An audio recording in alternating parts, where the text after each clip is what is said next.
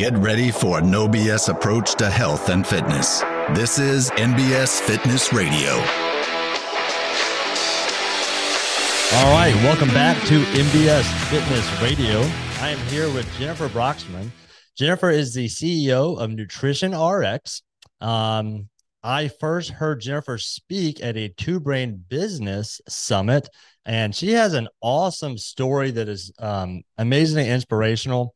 Uh, and so what I love to do first is kind of hear that story. And then our eventual topic that we're going to talk about today is nutrition through the holidays. It's something that um, we're all exposed to.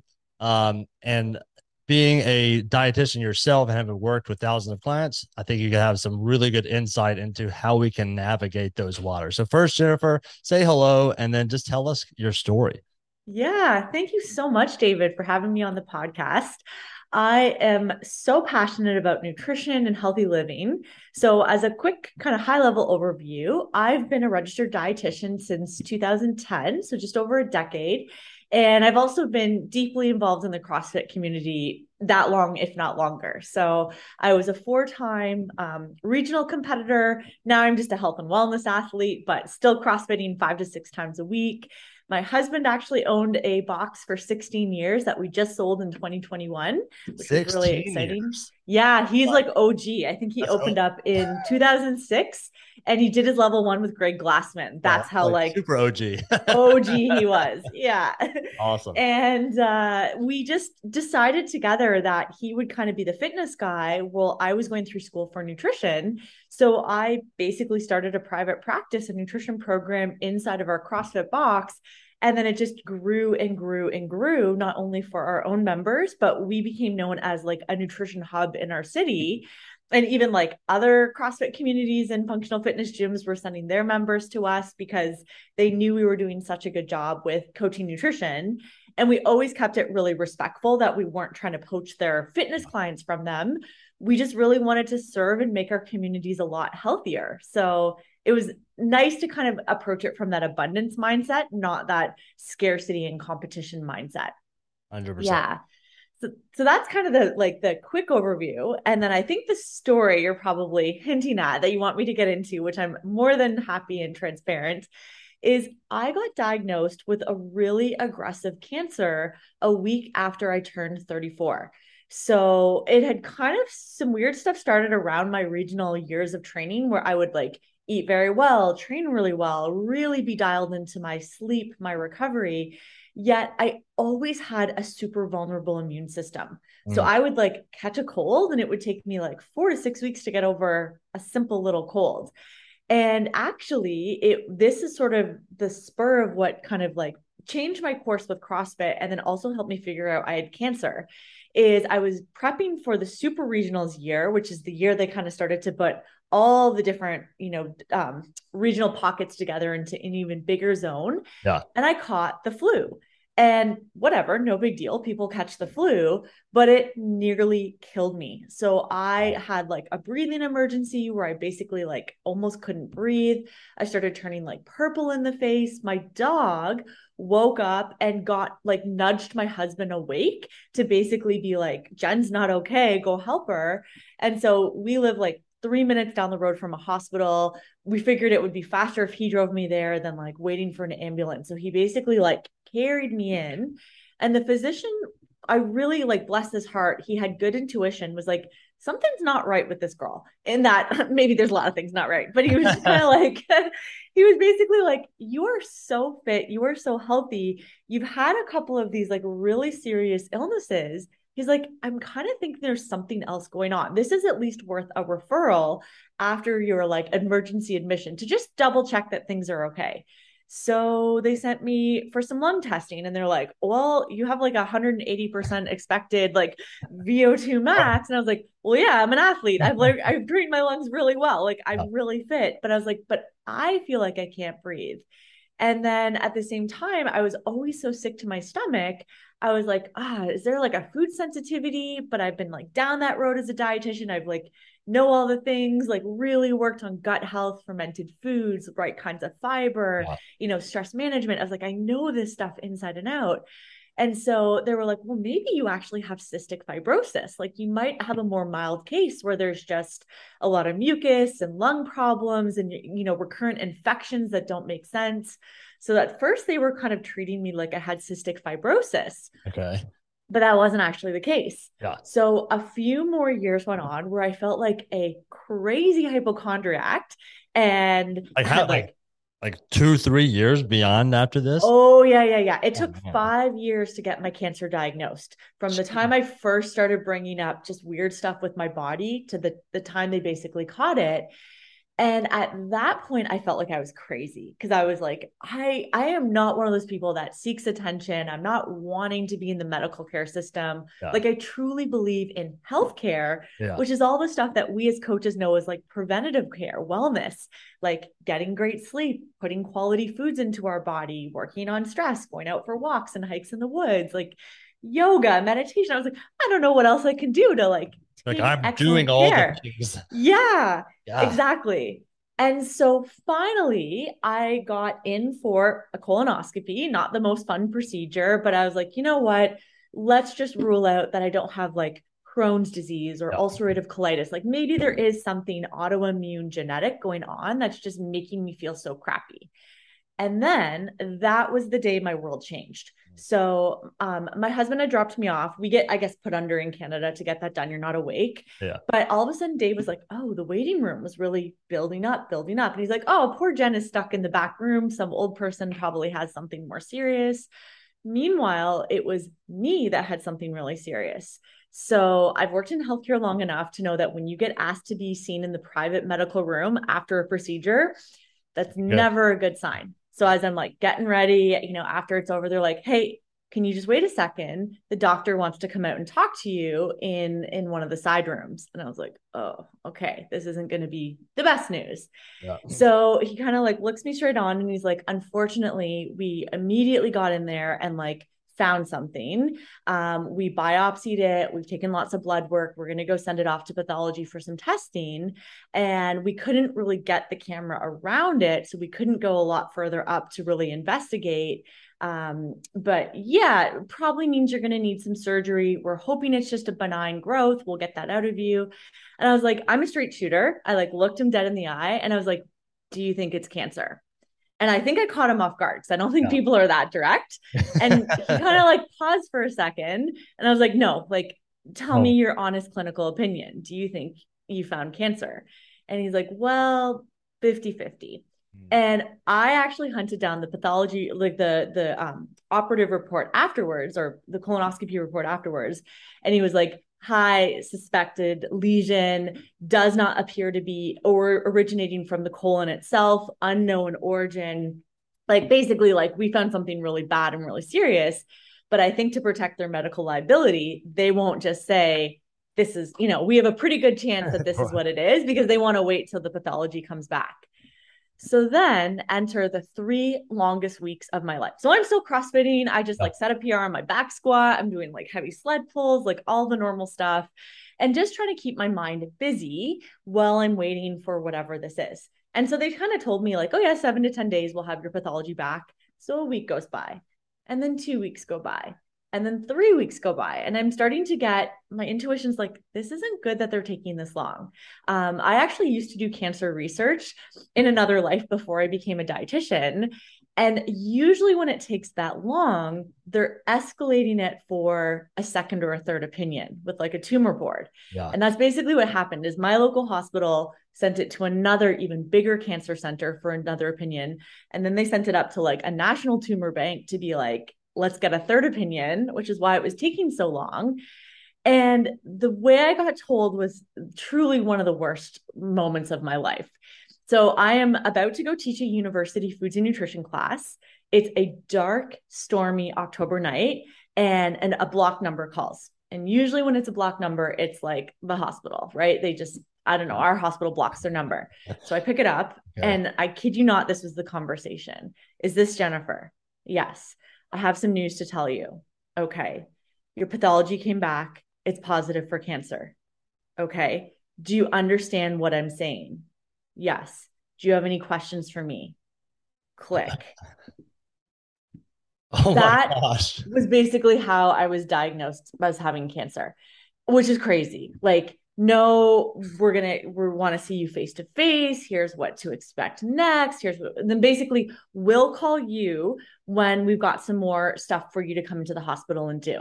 Like, boom, world, world changing news. Just like, Jeez. You have cancer. Do you understand what I'm saying? Do you have any questions? Bye. Hangs up the phone. Golly. So I was obviously in shock. Um, I was really calm on the phone. I think I had like one word answers, right? Like, yes, yeah. This is me. Okay. I think I even said, thank you. Like, who says thank you to something like that?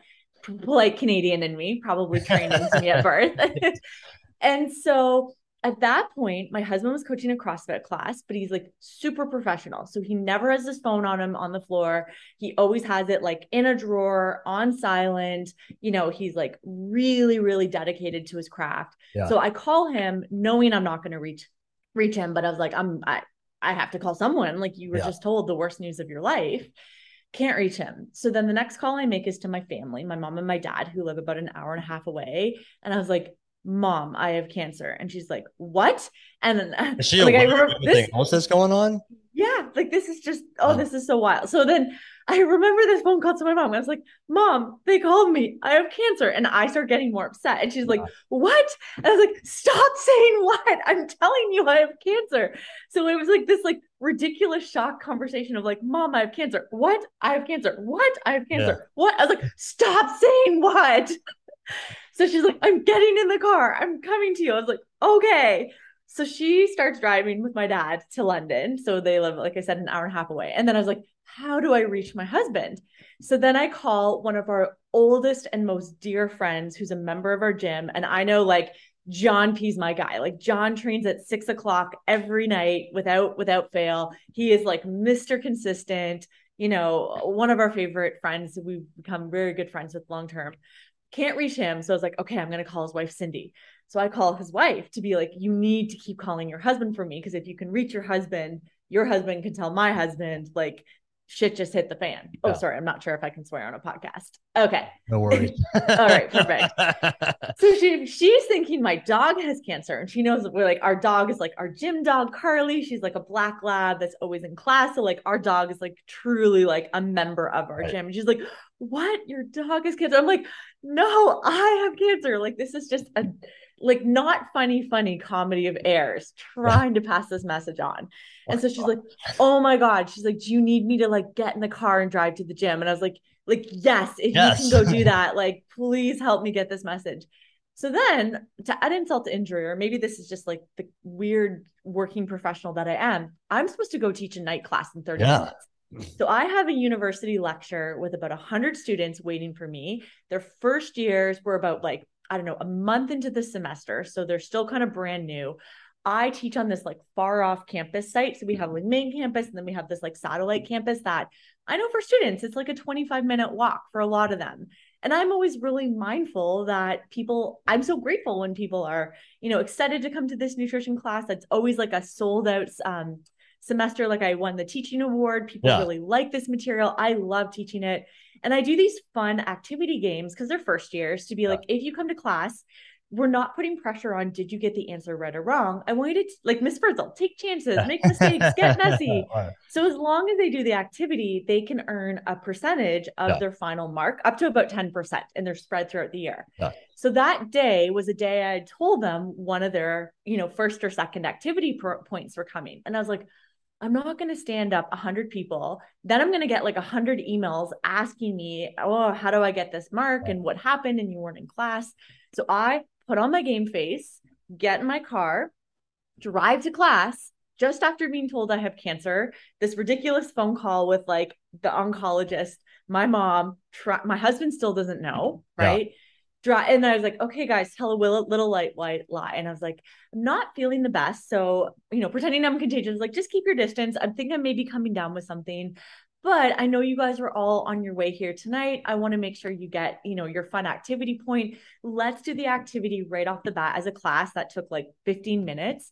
And then I had already actually recorded the lecture from a different um, time I taught the course where I had it on video.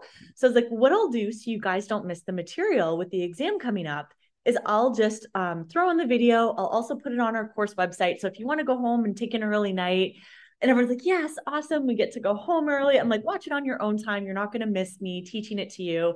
And, uh, and the people are like, okay, hope you feel better. And I was like, thank you so much. I'm just going to go home. And like, so I like kept it together, um, which, you know, I, at that point, I didn't know enough to kind of tell them anything. Like, would I be going off? Would there be surgery? Do I need chemo? Like, what the heck's going to happen? So I was like, just disturb them the least. Like, how do I be a good prof? They get what they need, disturb them the least with my own ish, my own medical crisis going on. And then I kind of went home and like fell apart. So yeah, like just started sobbing, and Dave came home with like the biggest bunch of flowers and like wrapped me in a bear hug. And he Aww. just, I remember he's like, we're going to be okay. You're really strong. You're going to get through this. And that is like the most clear memory of like that night.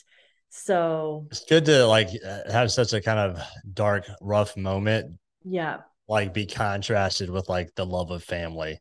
Oh my gosh. It was my mom, my dad, my husband, Dave, and my dog, Carly. And I just was like wrapped in love. And I'm going to, this is kind of something dorky, but it's like me in a nutshell. So I'm going to also add this piece to the story. All right. I use the symbol of a Care Bear a lot in my online posting. So I use like a heart, a bear, and a rainbow. And Care Bears were one of my favorite like cartoons when I was, I was like a kid of the late eighties, early yeah. nineties. I totally watched Care Bear Saturday morning oh, yeah. cartoons. one hundred percent. Loved it. Yes. Slept with a Care Bear. Like I had a little pink, the little pink Cheer Bear, Care Bear. So one of the things I've always done when I've been a dietitian is, to me, nutrition coaching is so much more than just educating people on like the nutrients in our food. Hey, this is why broccoli is good for you and you should eat it. That's like surface level coaching.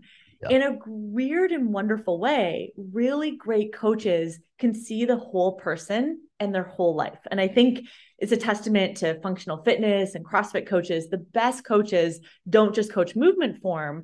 They coach them as a, hu- a whole human, a whole person who has a life and feelings and emotions and good stuff to celebrate and rough patches to get through.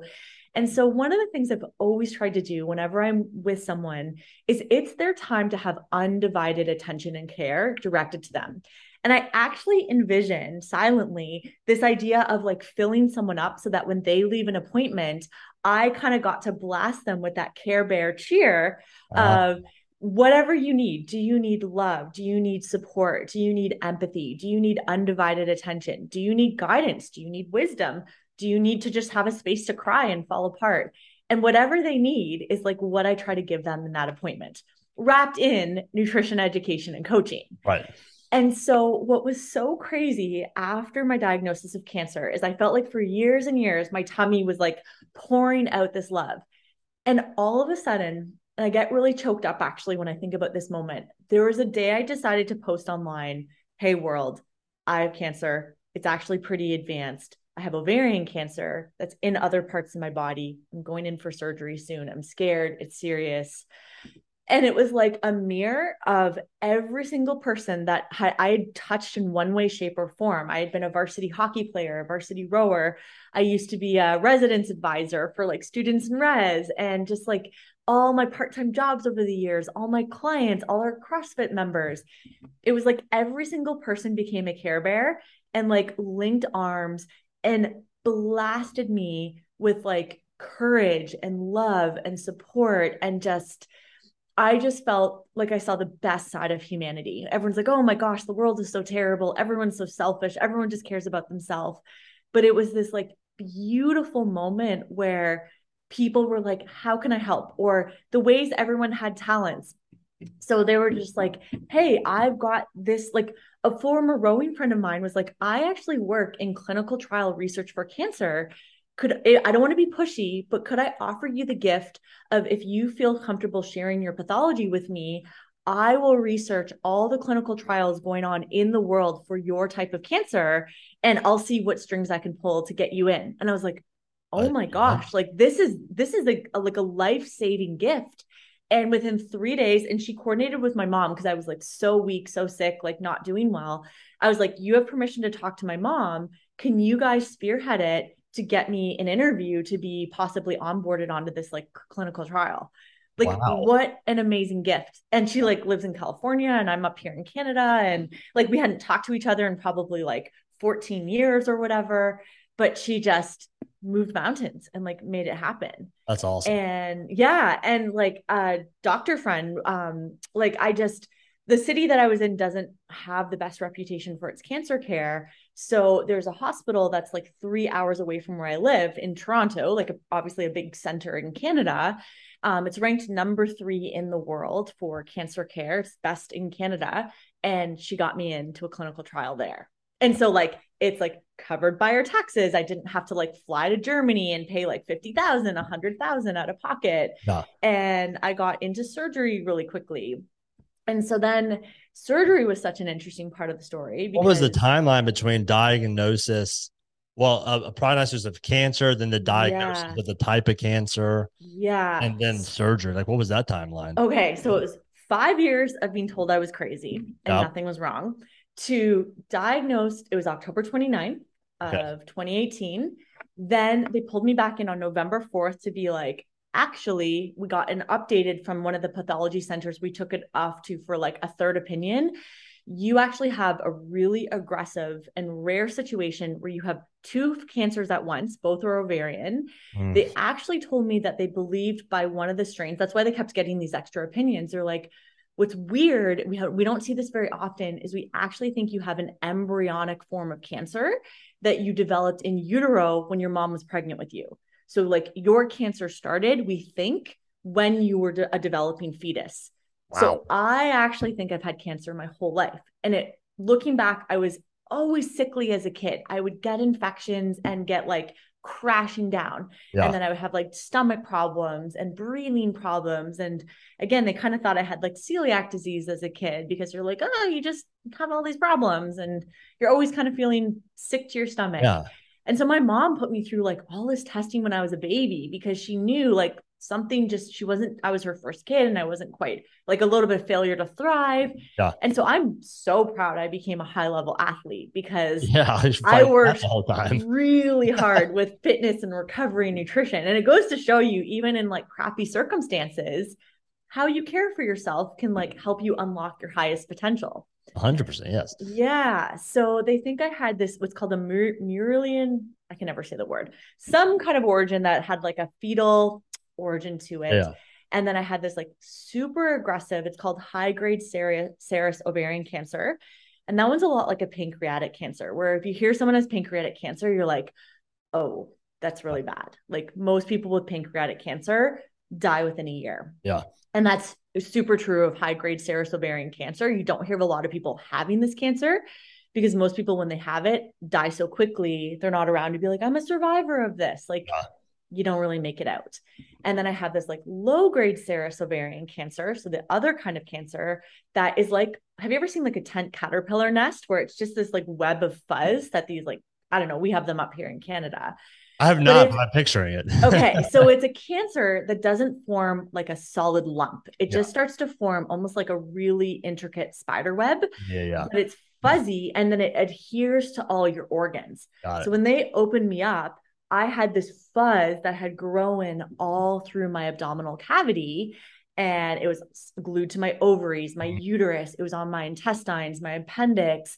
It had grown through my ovaries into my colon and mm. then was starting to fuzz over my colon. And that's why they couldn't get the camera through. And I was feeling constantly so sick to my stomach. Wow, okay. Is this like fuzz was starting to grow up in my colon.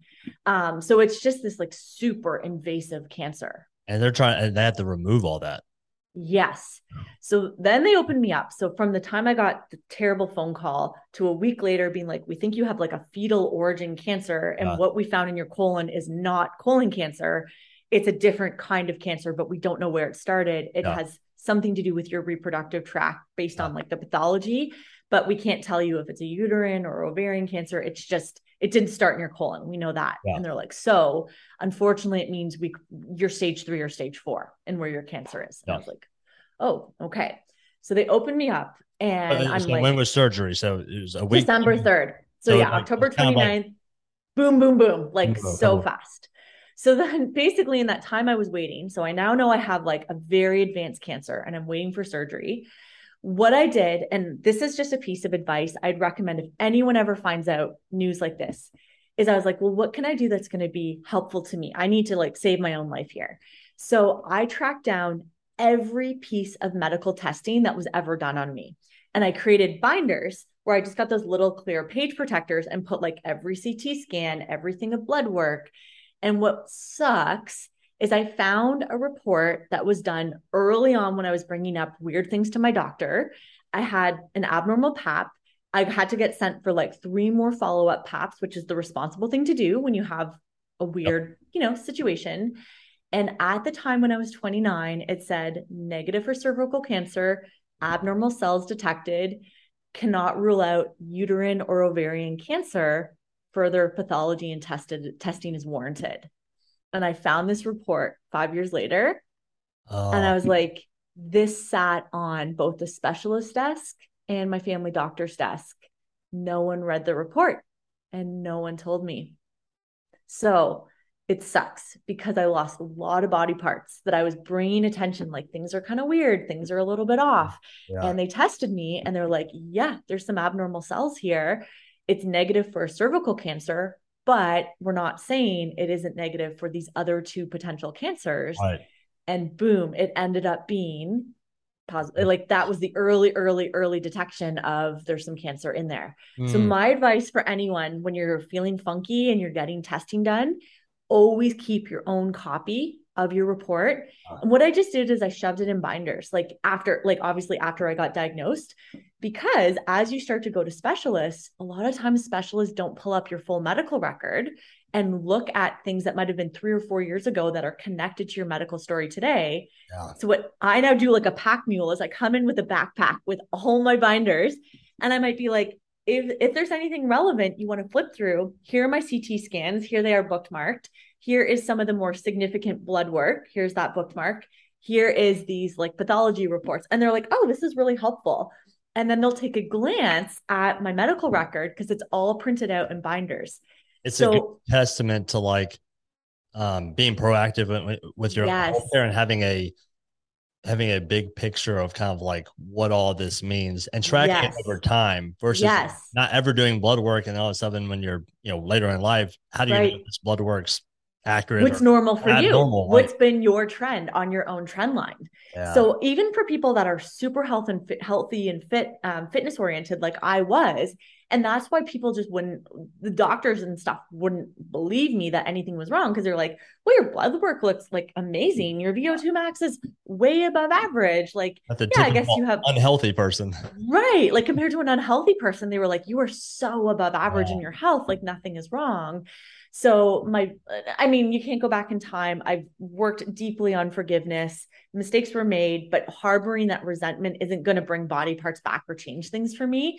So what I did is I went to my family doctor and the doctor that missed the report. And I said, I'm not litigious. I'm not filing anything.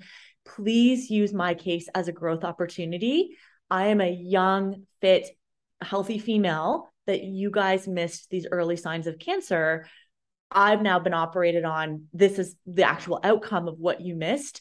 Please remember my case so that you forever can use this as like a, a professional learning opportunity yeah. to help other people catch things earlier. And I, I, that made me feel good because I didn't have to ho- hold anger and bitterness and resentment. I was like, how do I take something so crappy that was missed and turn it into a positive, not only for myself, but like that Care Bear? How do I make this more positive for the world as a whole?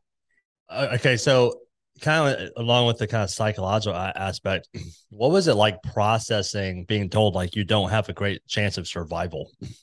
Oh, that was hard. So yeah, when I woke up from surgery, they basically, no one was like, here's what wasn't said.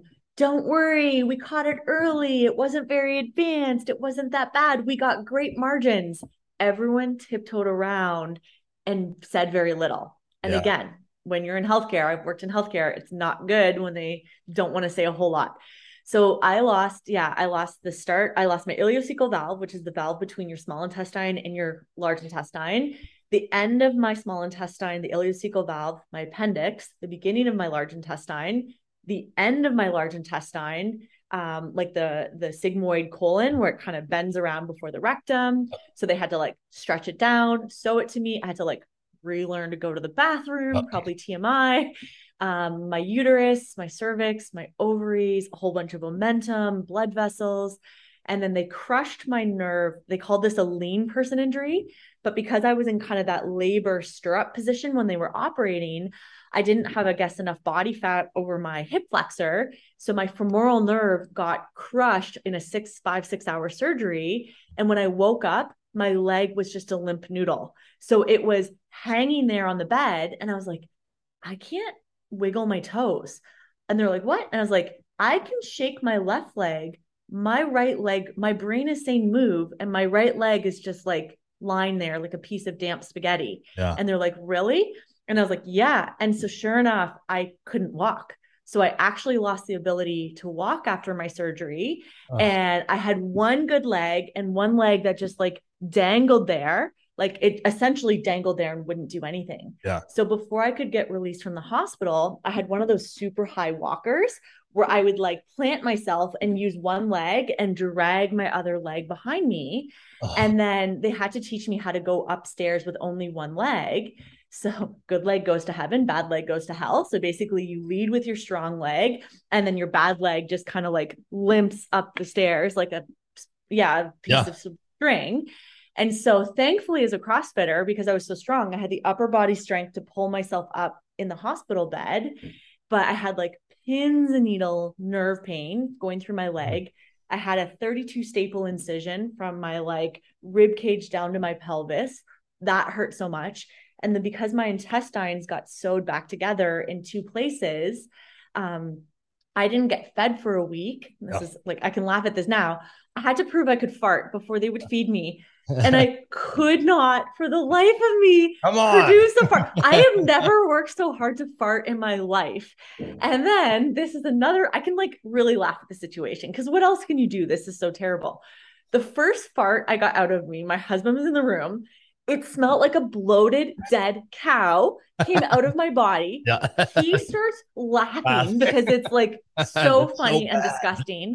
And then because I'm in this like, like kind of lying down hospital bed position, I start choking on my own spit because laughing. I'm laughing at him laughing at this like disgusting fart that came out of me. Oh, I'm like, man. Is this actually how I die? I'm going to asphyxiate on my own saliva from the first awful fart that, but I was like, no, I get to eat food now. Like you get, yes. I get to have food. And I had gone like eight days without food. Yeah.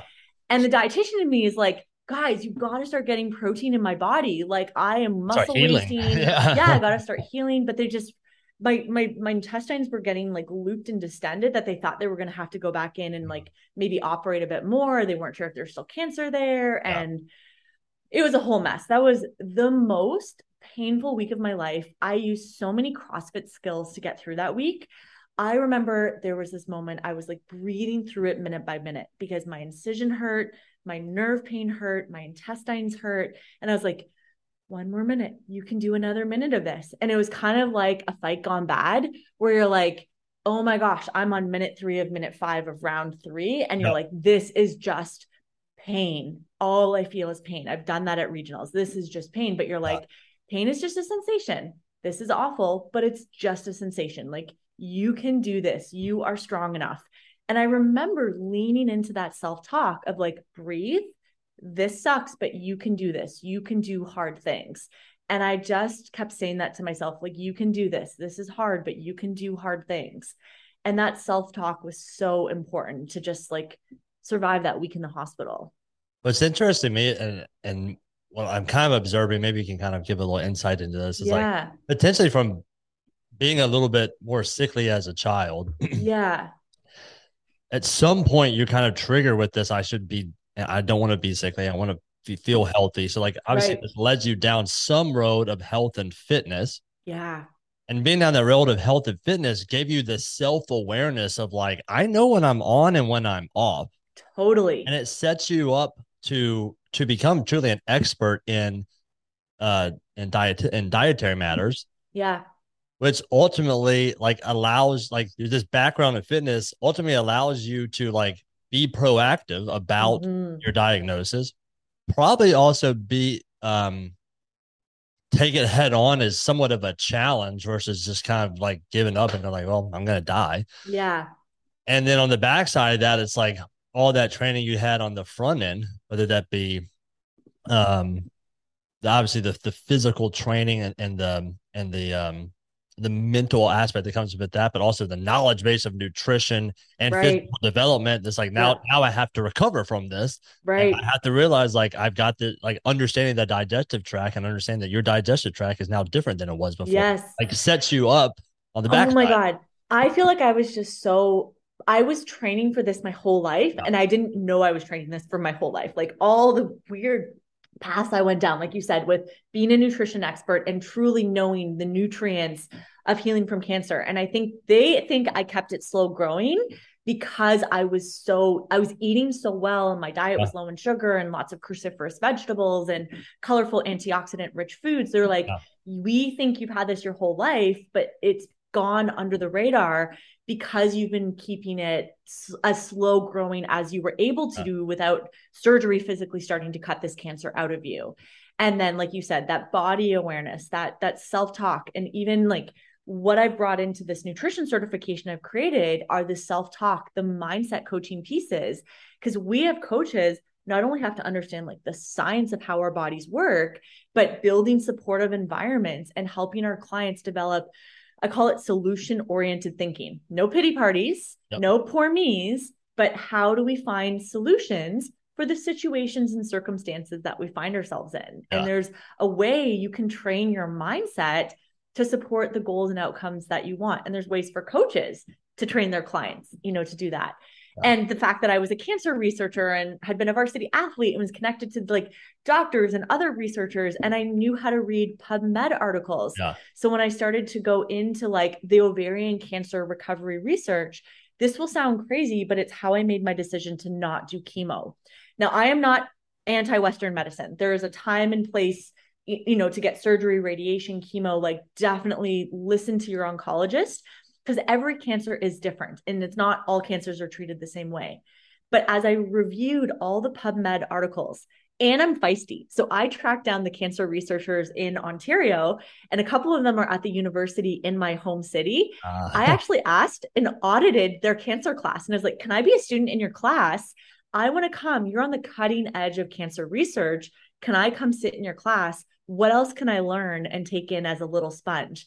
And then I went to their lab, and they're just happy to like talk about their research.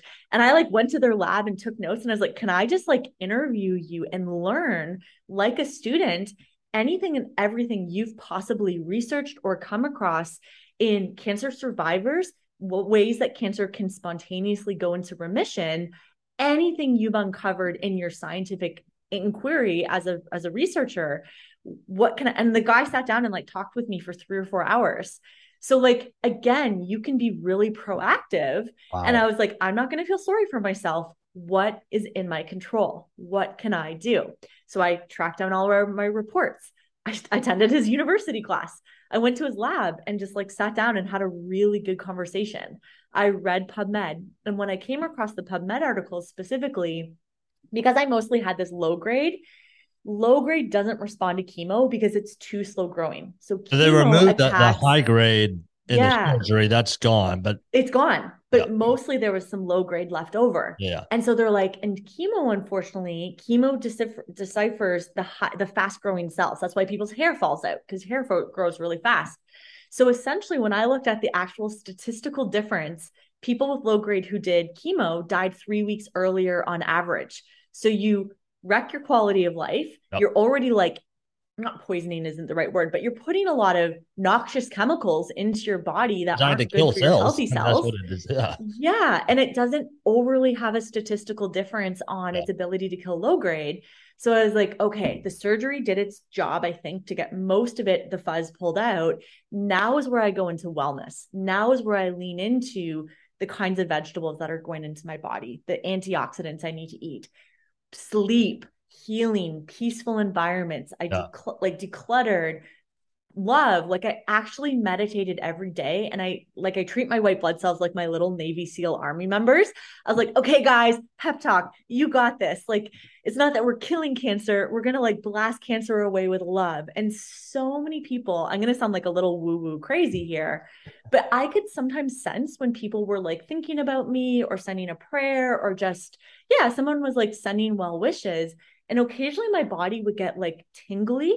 And almost it felt like there was like this popping sensation. Like it almost was like a Rice Krispie where there's like this snap, crackle, pop happening. And I was like, I think I can feel cancer dying. Like wow. maybe I, maybe I'm imagining this, but something, that body awareness, I'm like, something feels like it's changing. Something feels like it's different. Good, good, different. Like yeah. I feel like there's love going through me and there's less cancer as a result of it.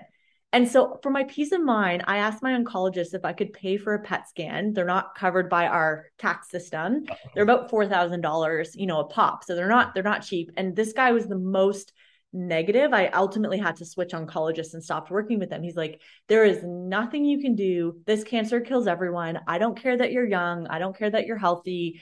You can try to eat well if that makes you feel good, but like get your will and your affairs in order. You got probably a good one, max two years. And like, mm. you know, most people, the average life expectancy and with a diagnosis like yours is probably going to be more like eight months. Like I was sent home to basically go, go die essentially. Jeez. And I was like, you know what? I don't believe that. Like someone has to be the eight percent. Yeah. Why not me? Yeah. Why not me? But also at the same time, I promised myself the week I got the news when I was, everything was really uncertain. I promised myself, I can control how I show up. I can't control if I live, but I can control how I show up. I can show up with courage. I can show up with positivity. I can show up with um, a belief in myself. I can show up with love. I can show up with inspiration. And I said, I'm just going to face every single day of this experience with these words. And I drew a teacup and I put the words inside. And it's a coaching exercise I used to do with clients, which is like, what spills out of your cup? Yeah. Whatever you put into your cup. So when you think about a word association of the kind of person you want to be, if life jostles you and you approach each day with like joy, happiness, love, empathy, kindness, resiliency, courage, and then life gives you a bump in the road, well, that's what's going to come out of you because you've practiced being that person yeah. in the good times. So they're strengthened for when the times are really hard. So I drew myself that picture the night before surgery of, how do I want to show up with whatever they find on the inside and how I'm going to come out of this?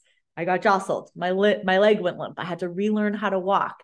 I was on a surfboard by like six months surfing in Tofino, British. I was like, no, I'm going to like, I'm going to go do this. I can do hard things yeah. and I can show up with like courage and patience and love and resiliency, all those things. So I was like, I don't believe that I'm going to die in eight months. Like like whatever's going to happen is going to happen. That's beyond my control, but I can show up in this way.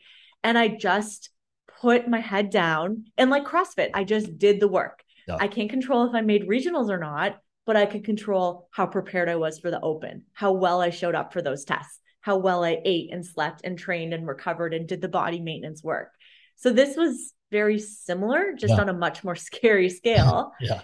And yeah, it was like my whole life I didn't realize was preparing me for this ultimate test to get through it and yeah. to get through it successfully. So my P E T scan was negative four months after surgery. And my oncologist is like, that like, will never happen. Like completely negative, meaning no cancer. Complete, like they cannot find a trace of cancer in my body. Oh my God. And I retested it at the three year mark.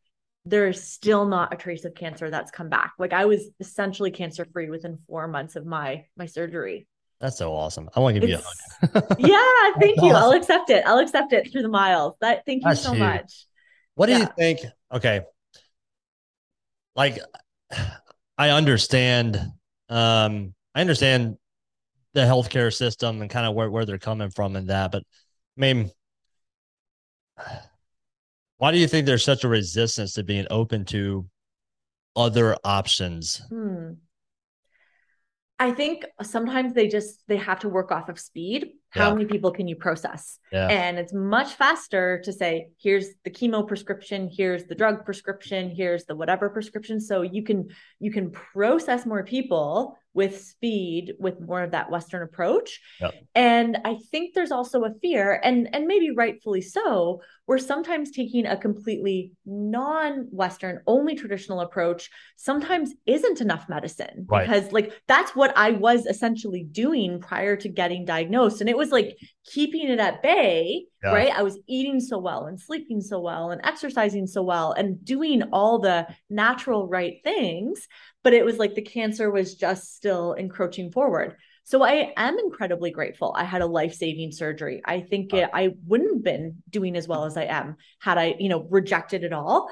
I think there's a difficulty finding what the right balance, balance like yeah. the yin and the yang of the, they both have their place and they can yeah. both be in someone's care plan together. And I think it's almost sad that people have to fight or to choose a side, where I realized I didn't want to choose the chemotherapy option. That piece of that medicine didn't make sense, but the yeah. surgery did. Right. Yeah. And then obviously the things I was doing with nutrition and rest and wellness and other stuff. Like I did a lot of Reiki, and I'd never done Reiki before, Reiki. But I felt like it's energy kind of like healing okay. work with a like practitioner, which again, I sound kind of woo woo. I had been very scientific my whole life. And I was like, but my intuition, I read a lot of books of survivorship of like, one of my favorite books was Radical Remission. And it's a PhD researcher who sought out people around the world who were given really grim diagnosis, who actually beat the odds. And she's like, is there a correlation? Can I approach this like a curious scientist to see yeah. patterns, pattern detection? So when I read that book, I made myself a long list called Healing from Cancer. And met, like, I basically went to like a quiet spot in the woods and I was like, what does my intuition think I need? And then I wrote a list of all the things I thought were connected to healing. And then I printed that list off and I put it beside my bed. I still have it there. I read it every day. And it's all this stuff of wellness that us wellness coaches kind of know. Yeah. It was slow down my pace of living, practice yeah. daily gratitude, get lots of sleep, wake yeah. up well rested, eat high quality foods, be out in sunshine, go walking in the woods and in nature, yeah. take regular vacations and breaks, have yeah. Sundays be electronic free as a totally dedicated family day. Yeah. Um, yeah just I have my, my first line is like, start each day with three words: happiness, joy, and love. So it's like the energy even that I'm bringing to my body, to my mind, to the world. I think the energy you put out, you, you do get back in different forms, and it can really result in inner, internal healing. Thousand percent. I, yeah. I read um, Wim Hof's book, and he's got definitely got cool. some like some woo-woo aspects in it, but the interesting yeah. part behind it is like, when they ultimately do the scientific research, there's again they're seeing objective data change yes. based yes. off of based off of like his approach. That um that in other words, like the end result is objectively measurable. Right. How we get there, we don't understand that. And yeah, I, the science is still trying to catch up. That's kind of where the, it's like, well, we can't explain why it works, but we do have objective data to show it that it does work. Yeah. yeah. Very cool. What yeah. what did you change? Uh, what was like your major dietary changes? Because you're obviously you're always already eating pretty healthy. So like, yeah. what did you learn that you needed to change? Yeah. So one of the cool things I found is it was started with Petri dish studies. And then they obviously went into like mammal and then human studies of just vegetables that have chemopreventive um, potential. Yeah. So basically it's a fancy way of saying vegetables that act like chemotherapy. Yeah. So they have almost no negative side effect. So it is a lot, the things that a lot of us wellness coaches are already really encouraging our clients to eat, having dark green vegetables every single day, right? Your kale, your broccoli, your Brussels sprouts. Um, also the blue purple family, really, really good for health. So I eat a lot of purple cabbage, blueberries, blackberries, um, anything that has that like deep, dark red cherries, like uh, the dark red, purple blues and deep greens. So getting some of those every single day. I've always batch cooked, but I now make a point that I always have healthy meals in the freezer for a quick grab and go lunch. And I always batch cook off of those, those vegetables that have that chemo chemotherapy component. Did and it's awesome the because volume of it, like I'm yeah. assuming you're already eating it, but now you're like, I mean, this every day without essentially making sure you eat it every single day. Yeah. And when you read the, the cancer survivors that have a really grim diagnosis and often are, are lucky to get those great, you know, remission results, you hear that they do a lot with their diet too. Right. So um, I've always eaten lots of nuts and seeds and a wide variety. I've always had things like lentils and legumes, but yeah, definitely getting like the Brussels sprouts, the broccoli, the green beans, the kales, the cabbages. I mean, I eat purple cabbage. My mom used to do this as a snack as a kid. And I didn't realize it was weird till I talked to other people, where she would like chop it up in a bowl and I would just eat raw purple cabbage as like a crunchy snack, like apples. Yeah. I love it. So I like had kind of gotten out of the habit as I became an adult, and I was like, oh yeah, this stuff is so good for you. Wow. It's such an affordable vegetable. I mean, one cabbage will last like weeks, and I'll just like chop that up and stick it in my veggie bucket and just like munch on purple cabbage. And I was like, come on, work your magic, yeah. like go kill some cancer. Awesome. So just stuff like that. And, and not that I always had a lot of sugar, but just really made a point of like, yeah, like special occasions, small amounts when I feel like it, yep. you know, fruit's such an enjoyable way to have a little bit of sweetness if, yeah. if you need something. Um, and you just feel like your energy, you just feel so much better when you put high quality nutrition into you, which I obviously believe as a nutrition coach. Well, uh, how much uh, weight do you put into like cooked versus raw and organic versus not organic? Yeah. So I love to not pick sides, and I'm going to give a fitness example for a reason. The, the scientists and the dietitian in me understands that cooking does change the nutritional value, but it's not always what you think, because cooking makes it worse. Yep. When you keep things in the raw form, you enhance a lot of the water soluble vitamins. So basically the B vitamins and vitamin C are better maintained when the food is raw. But when you cook, cooking breaks down the tough cell wall and the difficult to get access minerals, um, which is things like your iron, your magnesium, your zinc, all of that are actually better absorbed when you cook a vegetable. So as opposed to saying, should I get out of breath and sometimes do cardio, or should I only lift heavy weights? It's yeah. like, your fitness is going to be so much better yeah. when you recognize that they don't need to compete against one another. You need to balance them in an, an appropriate way. So I've always had a mix of raw and cooked, because I know that there's benefits, advantages and disadvantages of both, but by balancing it, I get the best of both worlds, just like with fitness. Um, and I think sometimes people forget that is they, they pick a side and then they like, they hold on to the pros of their side, but they are unwilling to be open-minded to the perspective of the other side. And that's what I've always tried to do as a nutrition coach is like, yeah, there's things to learn from keto. There's things to learn yeah. from veganism. There's things to learn from paleo. There's things to learn from taking an all foods fit approach. Like there's, there's benefits to it all. And then it's that body awareness of like, well, what's best for you? Like what works for you in this season of life? Yeah. I, I commonly say like, hey, look, if there was a best way of eating that, that was clear, we would all be doing it by this. Yeah. you know, yeah, it's, it's, it's very clear. Like we have to, we have to have a balanced approach to nutrition, and any one major swing towards one direction is going to bring with it some positives, also some negatives. And so finding that kind of balance that works for right. you. Well, my other question, a lot of times I'll tell people is like, can you eat like this for the rest of your life?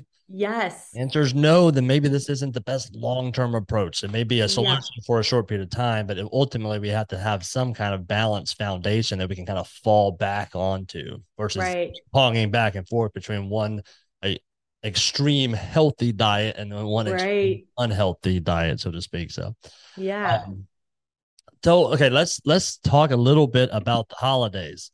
Yes. So holidays are coming up, uh, and with it, obviously, there's um, there's a tradition of um, eating certain types of foods, and especially eating within uh, social situations. And um, I try to encourage people to understand, like, nutrition is fuel.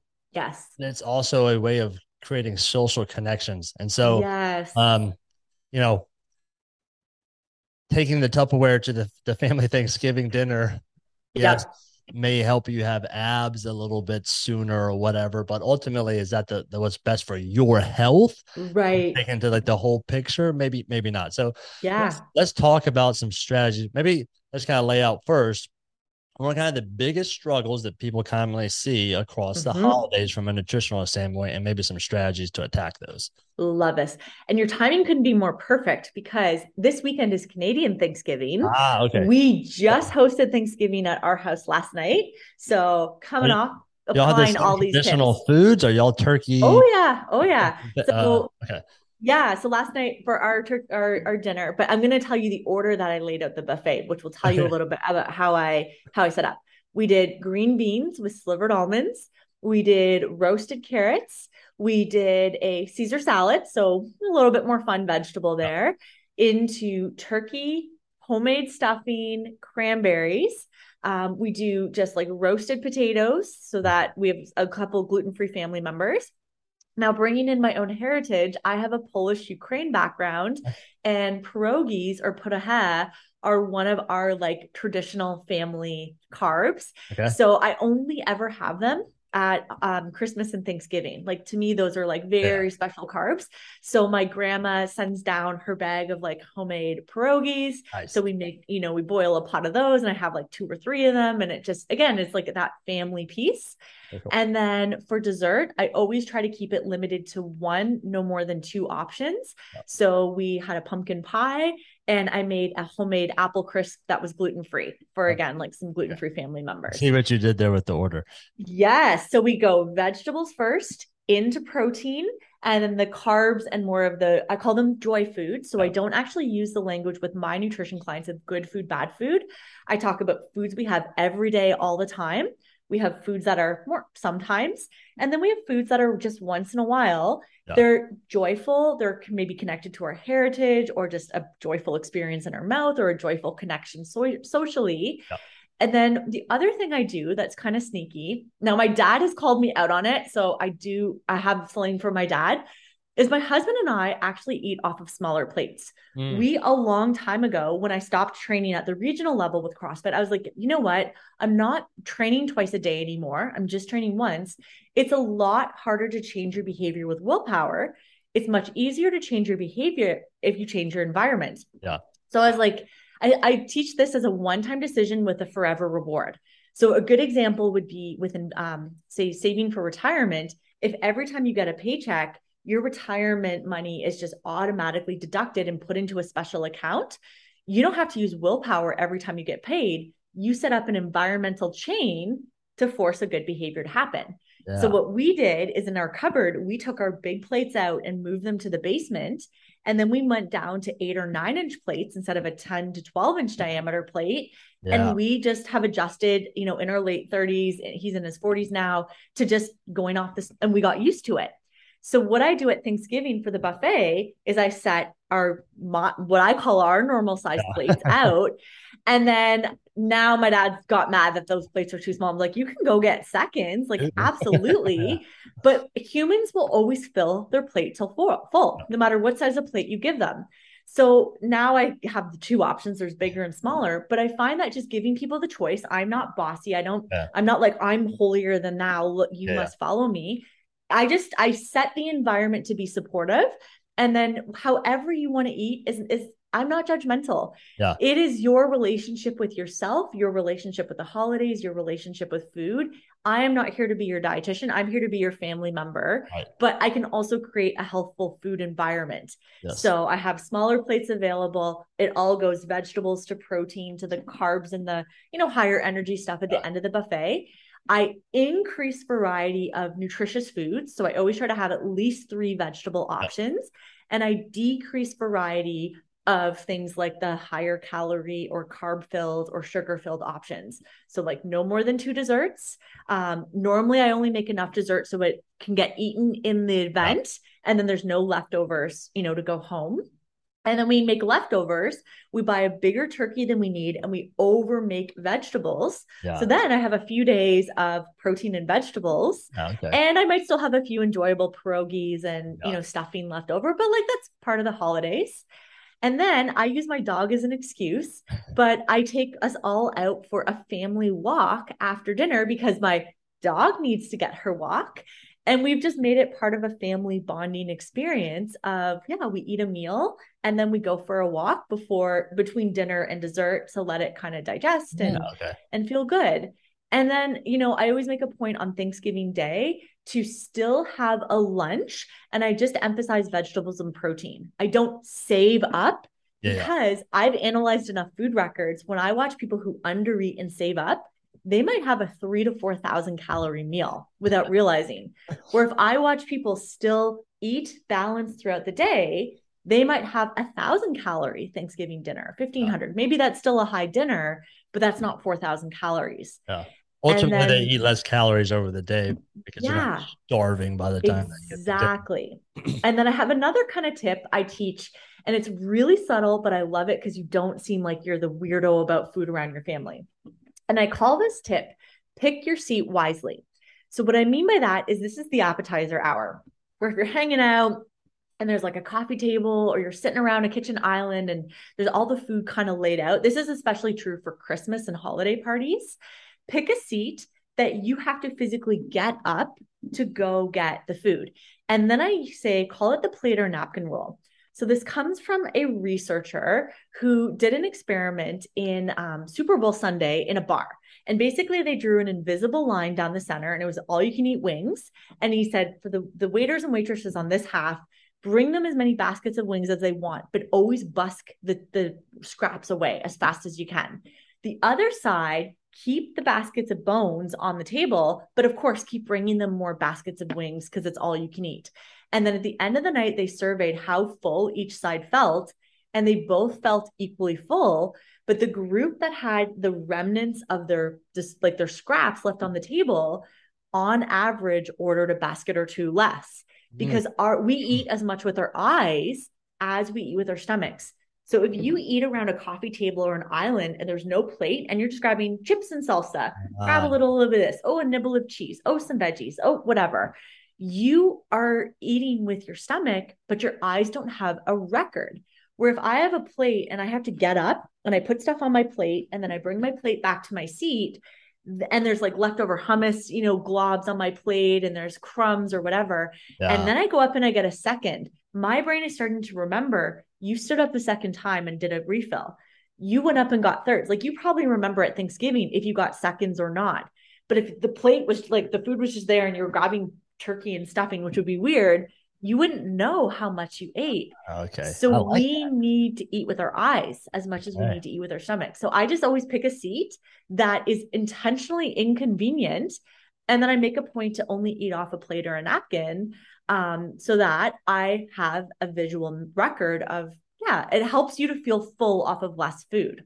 I love that. So that's my other little tip. Yeah. What about, what about alcohol? Yeah. So I love to make a point of making a ton of drinks available, especially because you never know if someone is being like sober and practicing sobriety for whatever reason. Yep. So I always like to have sparkling water. So it's a little bit more flavorful or interesting, obviously like tap water. Sometimes for me, especially with cancer, I just, I really don't drink a lot of alcohol at all. Um, so I might go out and buy a couple bottles of kombucha, which is a fermented, you know, drink. And then I can pour that into a wine glass and put some ice cubes in there. And it feels kind of oh, okay, special yeah, or indulgent. I have absolutely no hangover or dehydration I have to contend with. And I might just during like happy hour be drinking my kombucha, and I bring it by enough to like offer it to anyone else. Occasionally I will have a glass of wine. Um, but again, we'll put like a bottle on the table, but we won't put like tons everywhere. It's it's all there for the offering, but because we have so much water and other beverages, and the other sneaky thing I do is for each person's table setting, I pre-pour everyone a glass of water. And by just setting up the environment to make the healthy choice, the easier choice, no pressure, they can drink it if they want. But by as opposed, like my dad, if, if we were just at his house, he would come to dinner with like a glass of wine, but he wouldn't serve himself a glass of water. But I noticed I put a water setting in front of him last night and he drank it. Mm. So it, it's just subtle things. Yeah. I'm never preachy to my family. I believe in being healthy, but I make it easy on them if they would like to be healthy. And if they don't, that's okay too. If they don't want to take any of the vegetables on the buffet, you can, but inevitably people do, right? If yeah. you just set it up the right way. Yeah. You're setting them up for success if they choose. Yes, I, exactly. Uh, The alcohol thing is interesting to me because like I'm very similar. I, I almost never drink alcohol unless I'm in a social situation. Right. My wife and I will go out. Her name's Jennifer as well. Oh, okay. Um, but we will go out to uh, like, you know, a date night once a month or whatever. And they are usually ask the the waiter or waitress to pair some wine with the food because that's how I like to enjoy yeah. wine. Um, But if I'm in a social situation, it's just like the, the, it's more of a, um, as a physical like reaction. Right. Hand to mouth, hand to mouth. I, like this is how I talk to people and like engaging with people, you know, it does, there's a, I can't remember what the study was, but it, it's a sense of like security to talk to someone when you've got something in your hand. Right. And I have to just realize like, it doesn't have to be an alcoholic drink. You can right. have an alcoholic drink, but then, you know, go get sparkling water or, yes. water, or it can even be like a, you know, zero calorie soft drink or something. Yeah. Um, Yeah, I, I I went out to eat with the, some of the Two-Brain folks a couple of weeks ago, and I realized like I'm I'm from Memphis, Tennessee, so South uh Southerner, you know, United States. And the lady was like, "Would y'all like sparkling water?" And everyone was like, "Yes." I was like, "Oh, sure." Like, you're like, "Is this a thing?" I was like, I was like, "Oh, like that's what everyone in Canada drinks is sparkling water." I was like, "Okay." Yeah. Because and then some other uh, Southern folks came up and they were like, "Oh, that's sparkling water. Interesting." Yeah. But it, yeah. It's, um, I, what I liked about it was it's, I don't know, you feel like you're drinking something different than water. Exactly. So it's got a little yeah. bit of the, you know, carbonation in it. And so, okay. What about, what about when you're at work? You know, a lot of people work in the office and they may be the only person in their office who's even somewhat into health and fitness. And then everyone's just bringing cookies and chocolates and all kinds of stuff and putting it in the uh, the office kitchen. So what's some recommendations for those uh, folks? That is a tough one. I always kind of say, as an example, start within your sphere of control. So what can you control? You can pack a healthy lunch. Like if you catch yourself off guard, underfed, underfueled, not enough food with you, of course you're going to get hungry. And then what are you going to default to? The cookies and treats in the office. So yeah. the first way that you protect yourself against that is to come in prepared, yeah. right? What's the phrase? Like if you fail to prepare, prepare to fail or whatever, yeah. right? So have proper snacks, have a healthy lunch, and have a lunch that you're like excited and looking forward to. So it doesn't feel like it's a consolation prize. You're like, no, I'm, this is, I'm going to enjoy this. And, and then I also get people to think about energy. Energy can be a really good motivator. Remember how it feels when you load up on sugar and cookies and treats all afternoon. You're tired, you're sluggish, it's hard to get to the gym, you don't like how you feel. Where I remind myself sometimes like, yes, that's going to taste good for a moment in my mouth, but then I'm going to feel flat and exhausted the rest of the day. And I don't like how that feels. Or if I sit and take the time to like enjoy my lunch, I'm going to be productive and have lots of energy all afternoon. And I like how that feels. So I often just try to remind myself, just like when I go out for a walk, like, oh, do I want to get bundled up now that it's fall and it's getting kind of cold here? It's a little bit darker at night. And then I was like, no, you love an after dinner walk. You're going to feel so great. Don't lose the habit just because it's not as easy to walk when it was summertime. Yeah. So I convinced myself a lot with energy. And then anyone that is in a Um, role of influence, lean into being the healthy influence. So you can actually set a policy of, you know, not to bring those things to, to it. Or maybe there is an office party. Cool. Treats have their place. Absolutely. I'm not a monster when it comes to, you know, nutrition and healthy eating, yeah. but I call it the box concept.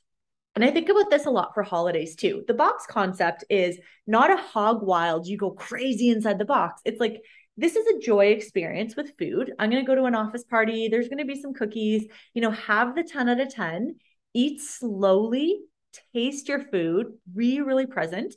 If the thing falls a bit short, it's okay to tuck it in a napkin and let it go to waste. Like it's either going to go to waste here or go to waste there. Both are wasteful, yeah. but one waste is a lot better for your health than the yeah. other. And then when the party's over, it's okay to let things go to the garbage. Like, I know we feel guilty. We need to like get our money's worth, but it's a really important mindset exercise to go, well, is it getting my money's worth if I ultimately get diabetes and then I have to start paying for metformin and insulin? Like, that is not getting my money's worth. Or if you have to pay for additional medical care, pay for additional nutrition counseling because you're struggling. So to me, my money's worth is I enjoyed it here and I enjoyed it here, but it's not enjoyment when I feel stuffed and exhausted and tired and fatigued. That's not getting my money's worth. So I liked the taste of it. I leave feeling comfortable and then I can got, get right back into my normal routine of like healthy living. I love it. I love it. Yeah. Thanks so much, Jennifer. There were some great tips. Your story is, is super inspirational. And I'm I'm glad that uh, I got a chance to one, just hear it from you personally, but also that we're going to get to share that with so many other people. Thank you. All right. Well, thanks again for coming on the podcast. I'm um, excited to put this uh, material out there. Can you let people know where they could get in contact with you? Yeah. So probably the best way is with my um, nutrition certification company, which is called Prosper Nutrition Coaching. Very cool. And my email there is info at prosper n c dot com. So P R O S P E R, N as in Nancy, C as in cat dot com. And on Instagram, same kind of handle. It's at prosper underscore NC. And on Facebook, it's Prosper Nutrition Certification. But essentially, we work with coaches like you, gym owners, to really spread nutrition to their membership in a positive way. So we're working really hard to, yeah, certify team members, certify gym owners. It's all accredited with Affiliate Guard, which is really great. So you can go out and sell this and be like liable and covered properly. And it's this way of not just like, oh, you have to coach macros or you can only coach one style. Like we kind of had this discussion, there's many right ways to eat well, but how do we get our clients inspired where it's sustainable? Like you said, the magic question is, can you do this the rest of your life? Yes. So yeah, I just, I'm so honored that I got to A, survive cancer. And I always felt like I had a bigger purpose with being a nutrition coach. Wasn't just to do the one-on-one, but was to really help other fitness and health-minded people make a great income using nutrition to complement the fitness and wellness coaching that they're already doing. So yeah, if you have any questions about cancer recovery or that list of vegetables that help fight cancer, like I always send that out if people send me an email. So info at prosper n c dot com. And I'm happy to share that or answer any other questions you might have. Very cool. All right, Jennifer, thanks for coming on. Yeah, thank you. All right, N B S Fitness Radio out. Thank you for listening to N B S Fitness Radio. If you enjoyed the podcast, be sure to share it with your friends, follow us on social media, and check out our website at w w w dot n b s fitness dot net. Hit the subscribe button and tune in next time for more N B S Fitness Radio.